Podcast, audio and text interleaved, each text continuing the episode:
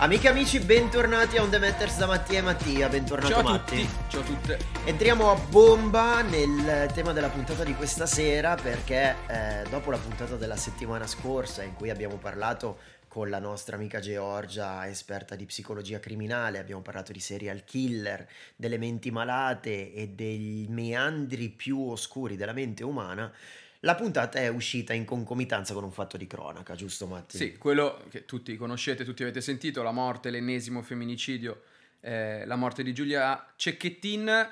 E ci siamo domandati eh, se era il caso di trattare questo argomento e come avremmo potuto trattarlo. Esatto, Noi esatto. Conosciamo un modo di trattare le cose, che è quella di razionalizzare e cercare di avere una guida quantitativa, se Sì, vogliamo, sì. capire un attimino ai numeri come, come stanno le cose. Abbiamo cercato di capire se effettivamente quali potevano essere gli elementi di analisi. Esatto, abbiamo cercato un po' il contesto nel quale ci stiamo muovendo e nel quale tutti gli organi di stampa, la politica e l'opinione pubblica si sta muovendo proprio in queste giornate. Non tanto per andare alla ricerca del clickbait o di titoli o visualizzazioni in temi sensazionalistici, ma Che comunque per- non riusciremo a raggiungere. No, Mi esattamente, non riusciremo a raggiungere i livelli di alcune, di alcune testate, No, però... non speculiamo mai abbastanza da questo punto di vista. esattamente. Quello che vogliamo raccontare è un po' il contesto e l'ambito eh, in cui ci muoviamo, arrivando anche a toccare ovviamente i temi della, della comunicazione, di come vengono raccontate queste cose. Ma, come diceva Matti, sempre partendo dai numeri per capire che cosa succede e in quale paese viviamo. Esatto.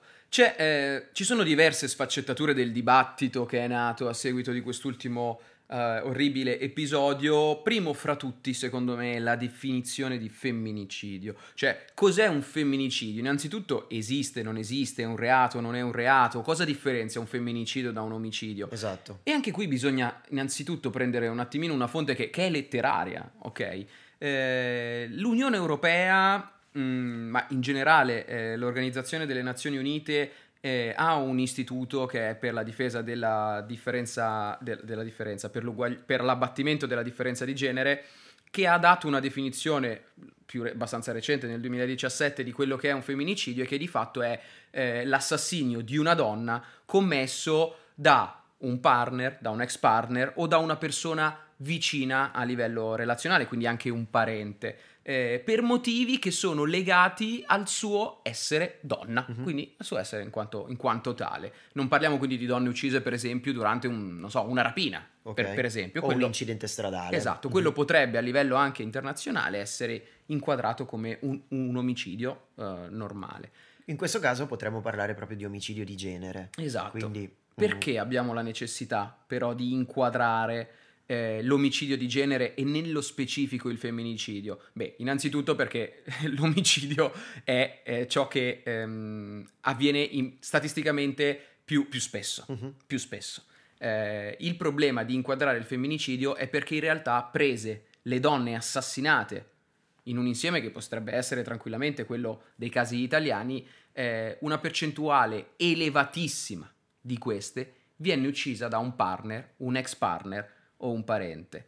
Ed è qui che intervengono i numeri. Esatto, diciamo che su 100 donne che nel 2000, più di 100 donne che nel 2023 eh, sono morte, sono state uccise, più della metà sono state uccise da un- dal partner o dall'ex fidanzato o dall'ex partner. Quindi Esatto. è questa la media che, che spaventa un po' e per cui si è mh, cercata, trovata la necessità di creare un reato ad hoc, proprio che andasse a identificare il problema, un po' forse anche per diffondere consapevolezza su quello che sta diventando eh, un problema di, di violenza e di genere in Esatto. questo ambito. Perché qual è la caratteristica ehm, a questo punto del femminicidio? Appunto il fatto che avvenga in un contesto domestico. Domestico. Eh, e noi allora dobbiamo partire da un dato ancora più macroscopico, che è quello degli omicidi in generale, cioè presi per esempio gli ultimi anni, il trend degli omicidi degli ultimi dieci anni, ma anche degli ultimi vent'anni, cosa sta succedendo nel nostro paese in primis e poi anche a livello internazionale per avere un termine di paragone? Beh, sta succedendo quello che forse è percepito anche da tutti, gli omicidi sono drasticamente diminuiti, sono drasticamente diminuiti. Cosa non è cambiato? È cambiata l'incidenza del femminicidio all'interno delle mura domestiche. Addirittura è aumentato. È aumentato. Cosa vuol dire? Che se gli omicidi di donne, quindi femminicidi all'interno delle mura domestiche, dieci anni fa erano X, oggi sono X più 2. Mhm. Ok. Questo cosa dice? Che il fenomeno dell'omicidio sicuramente è stato combattuto con delle iniziative che anche qui sono riscontrabili studiando eventualmente quelle che sono state le azioni da parte dei governi. Quello che non ha funzionato sono state, se ci sono state, le iniziative per combattere il fenomeno del femminicidio in ambito domestico. Qua si è, si è fallito, cioè è un fallimento, la storia ce lo dice, ce lo dicono i numeri. Ecco perché abbiamo la necessità di inquadrare il femminicidio come casistica specifica di Esatto, assassini. Esatto, hai ragione Matti, perché proprio questa controtendenza, gli omicidi che diminuiscono mentre i femminicidi aumentano in percentuale maggiore, è dovuta forse al fatto della percezione che un uomo può usare violenza sulle donne, quindi poi anche nella narrazione, non dico che si normalizza questo, ehm, questo aspetto, ma spesso quando viene raccontato, lo leggiamo, lo, lo- lo vediamo nei telegiornali, quasi un po' ci abbiamo fatto l'abitudine, perché il numero di, di- di omicidi, di femminicidi che viene raccontato è quasi quotidiano, o, o- o perlomeno Beh. uno ogni pochi giorni, e quindi questo ci porta a pensare, eh, a normalizzare questa situazione, e quindi forse anche eh, nella testa degli uomini che commettono questo omicidio, che commettono i femminicidi, è una cosa più leggera e meno eh, importante, meno grave di un omicidio normale, no? O di un omicidio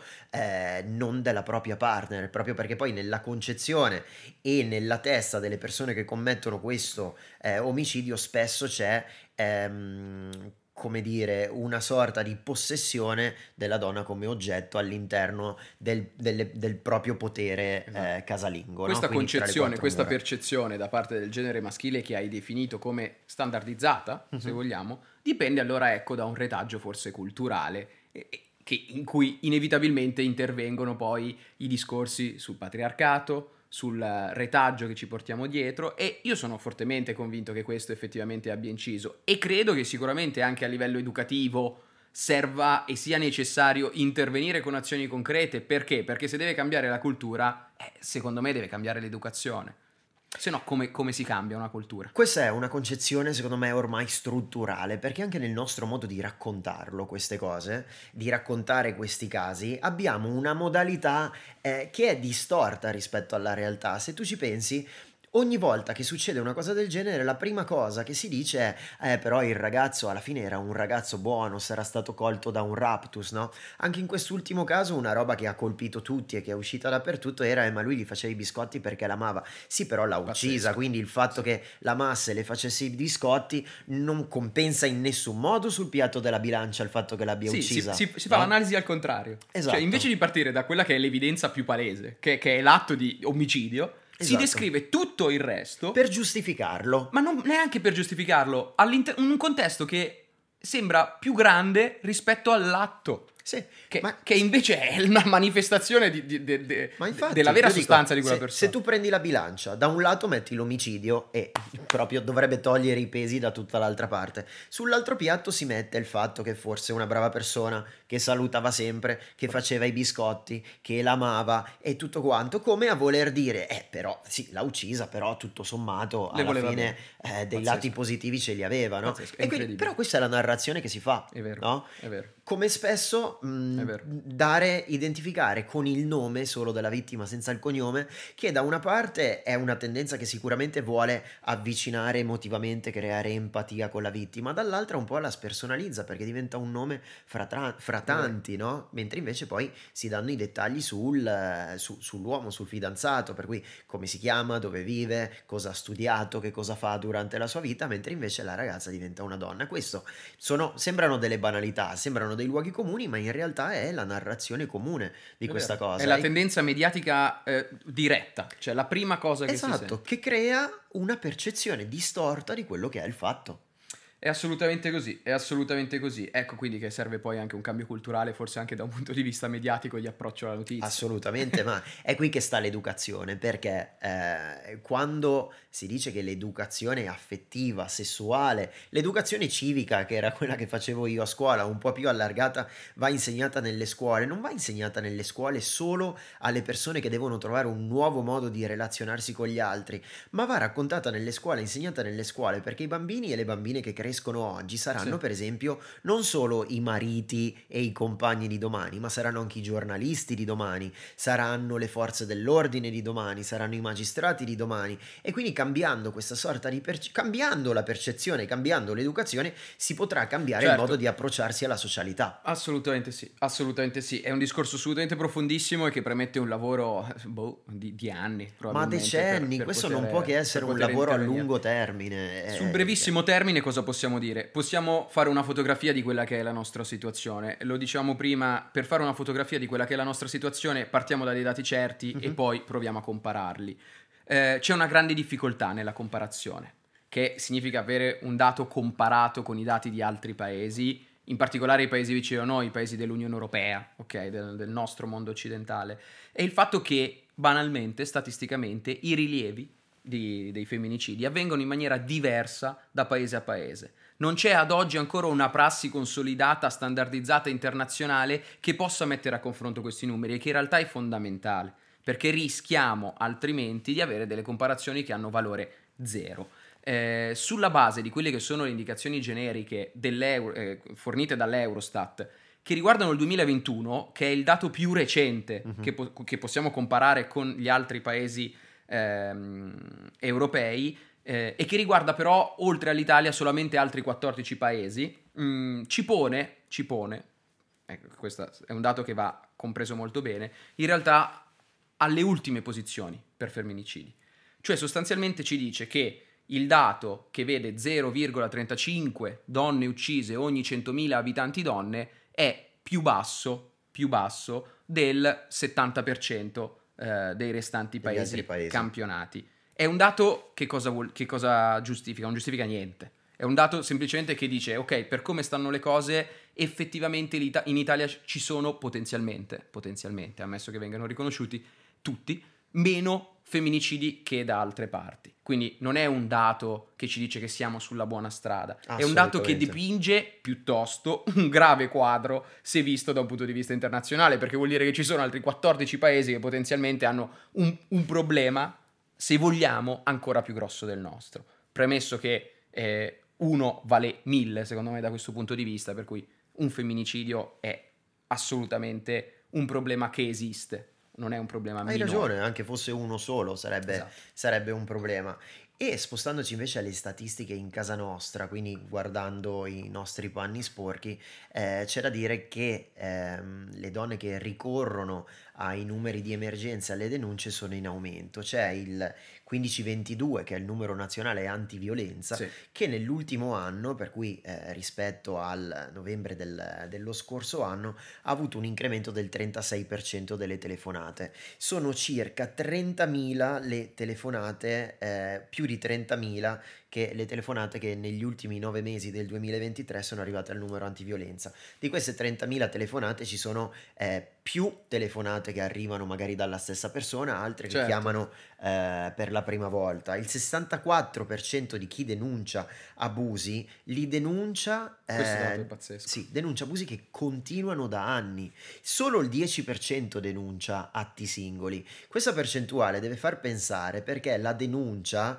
è, mh, crea, crea, paura, intenzione in chi la fa, perché spesso eh, chi, chi, denuncia un fatto poi ha paura delle ripercussioni. Tornando al discorso che facevi prima, ovvero quello che succede tra le mura domestiche, se una donna fa una denuncia del proprio uomo che la picchia dentro le mura di casa, che cosa succede? Che poi in quella casa ci deve ritornare. Ci deve ritornare. Quindi ci pensa due volte prima esatto. di denunciare. Chi invece denuncia abusi continui è un dato che secondo me allarma ancora di più perché vuol dire che queste denunce non vengono poi prese in considerazione come si deve. Esatto. Sono perpetra- perpetrate continuamente perché servono prove, servono degli altri atti. Che cosa serve in più per intervenire? Strumenti? Servono, non lo so, cioè servono persone dedicate alla risoluzione o all'intervento davanti a queste situazioni? Sicuramente sì, il dato che hai citato per primo, che è l'aumento del 36% delle chiamate, fa pensare che quantomeno in ottica di sensibilizzazione, ehm, diciamo, mh, eh, eh invito a, uh-huh. a, a, denunciare o a segnalare effettivamente potenzialmente qualcosa è stato fatto tutti certo, chiaramente certo. siamo esposti alle campagne di sensibilizzazione che sono state fatte e possiamo dire che effettivamente ci sono state. Questo è un primo dato che in un certo senso dice ok, qual- qualcosa effettivamente si muove. Eh, nel, allo stesso tempo ci descrive che il problema però è radicato probabilmente da anni da parte di chi lo vive e allora lì in realtà scopriamo che non abbiamo risolto ancora assolutamente niente. Io vorrei tornare un secondo a quello che dicevamo poco fa, a quello della, della cultura, dell'educazione, no? Perché sono anni, de- decenni, se non eh, ancora di più, che si cerca di fare una legge per introdurre l'educazione sentimentale sì. all'interno delle scuole. Sono veramente decenni. È di questi giorni un'idea, una proposta del ministro Valditara, ministro per, eh, per, per l'educazione, la formazione, insomma, è di introdurre appunto l'educazione sentimentale fondamentale alle relazioni nelle scuole, un piano a lungo termine. È un piano che secondo me è meritorio perché proprio eh, riesce a eh, intravedere nel, nel certo. futuro la possibilità di far crescere queste persone, questi ragazzi, di farlo eh, attraverso dei metodi che qualcuno ha criticato, ma secondo me sono efficaci e adesso ti spiego perché. Attraverso, mm. per esempio, incontri, ok, con gli psicologi, ma anche con influencer, con cantanti, con personalità del mondo dei social. E perché? Perché c'è un sondaggio che ho trovato che è stato fatto da l'AIED, che è l'Associazione Italiana per l'Educazione Demografica, che dice che oggi i ragazzi si informano per capire come funziona il sesso, come funziona l'educazione sessuale, come funzionano i rapporti. Su, su YouPorn. Su YouPorn. Ah, okay. Alcuni sì, no, allora più in generale sui social, nel senso che 4 adolescenti su 10 cercano informazioni sulla sessualità attraverso i social media. Vabbè. C'è anche una parte che la va a cercare, cioè che, che impara proprio perché nessuno glielo racconta sui siti porno, no? Per cui con un po' di livello cinematografico. Ed è un... Um, sì, e oltre a questo poi ci, sì, ci sono anche eh, moltissimi che non sanno poi come rapportarsi con i metodi anticoncezionali, la pillola, il preservativo.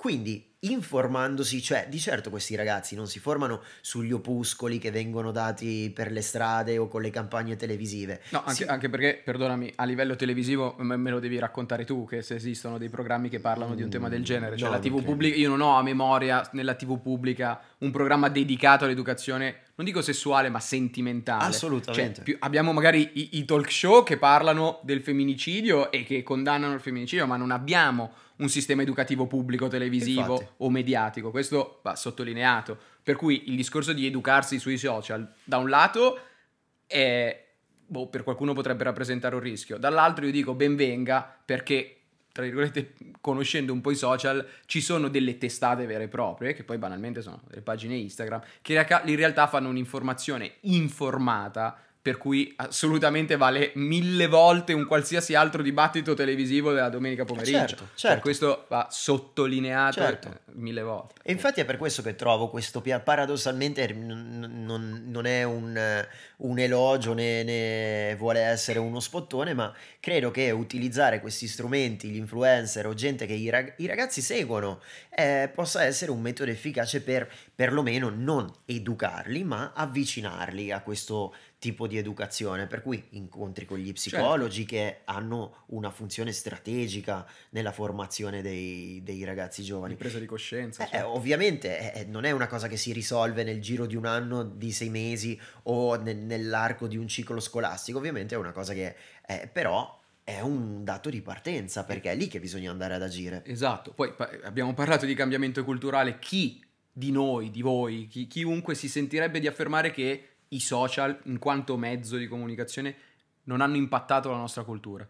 Cioè, chi è che potrebbe affermare una cosa del genere? Solo un pazzo. Ah, certo. Quindi, effettivamente, potrebbe essere anche Totalmente. lo strumento giusto per accelerare un po' il cambiamento. Totalmente. Ma è una psicologia, è un'educazione che non va fatta solo sugli uomini, ma anche sulle donne. E ti dico perché. La settimana scorsa, anzi, proprio domenica Diccelo, a Milano, su- ho letto questa notizia che mi era uscita di un ragazzo che è stato picchiato perché aveva difeso una ragazza che stava venendo menata dal suo fidanzato. No? Praticamente la scena, non mi ricordo, mh, periferia di Milano, è stata che questo ragazzo, passando per strada, ha visto una una ragazza che stava venendo picchiata dal, dal suo fidanzato. Lui è intervenuto per separarli, il fidanzato della ragazza ha detto se non ti fai da parte adesso arrivano i miei amici e ti menano, no? Il ragazzo ha comunque chiamato la polizia, gli amici del fidanzato sono arrivati, l'hanno menato e la ragazza ha accusato il ragazzo che la stava difendendo di aver messo nei guai il proprio fidanzato. No?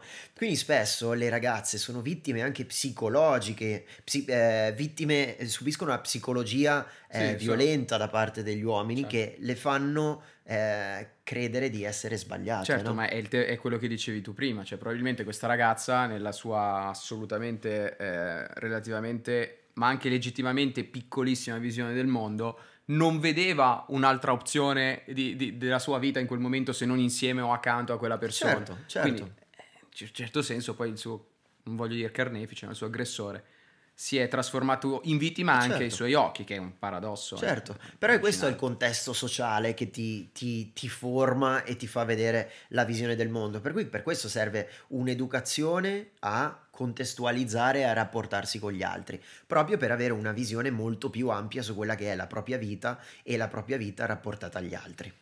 In buona sostanza è giusto inquadrare il femminicidio come reato a sé stante, possiamo dire di essere d'accordo. Direi di sì, Matti.